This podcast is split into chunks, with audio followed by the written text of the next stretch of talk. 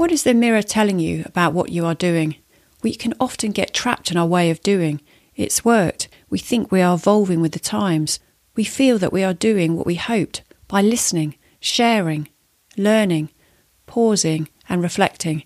Yet it's only when we hold the mirror up we can see what really is happening.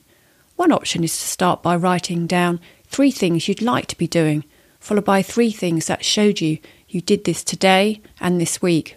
Perhaps you are fully on track. Good for you. Another option is to ask others. Our perception versus others can be different. Any gaps? What options have you got to do more of what you'd like to do? When can you get started? And who can support you on that journey?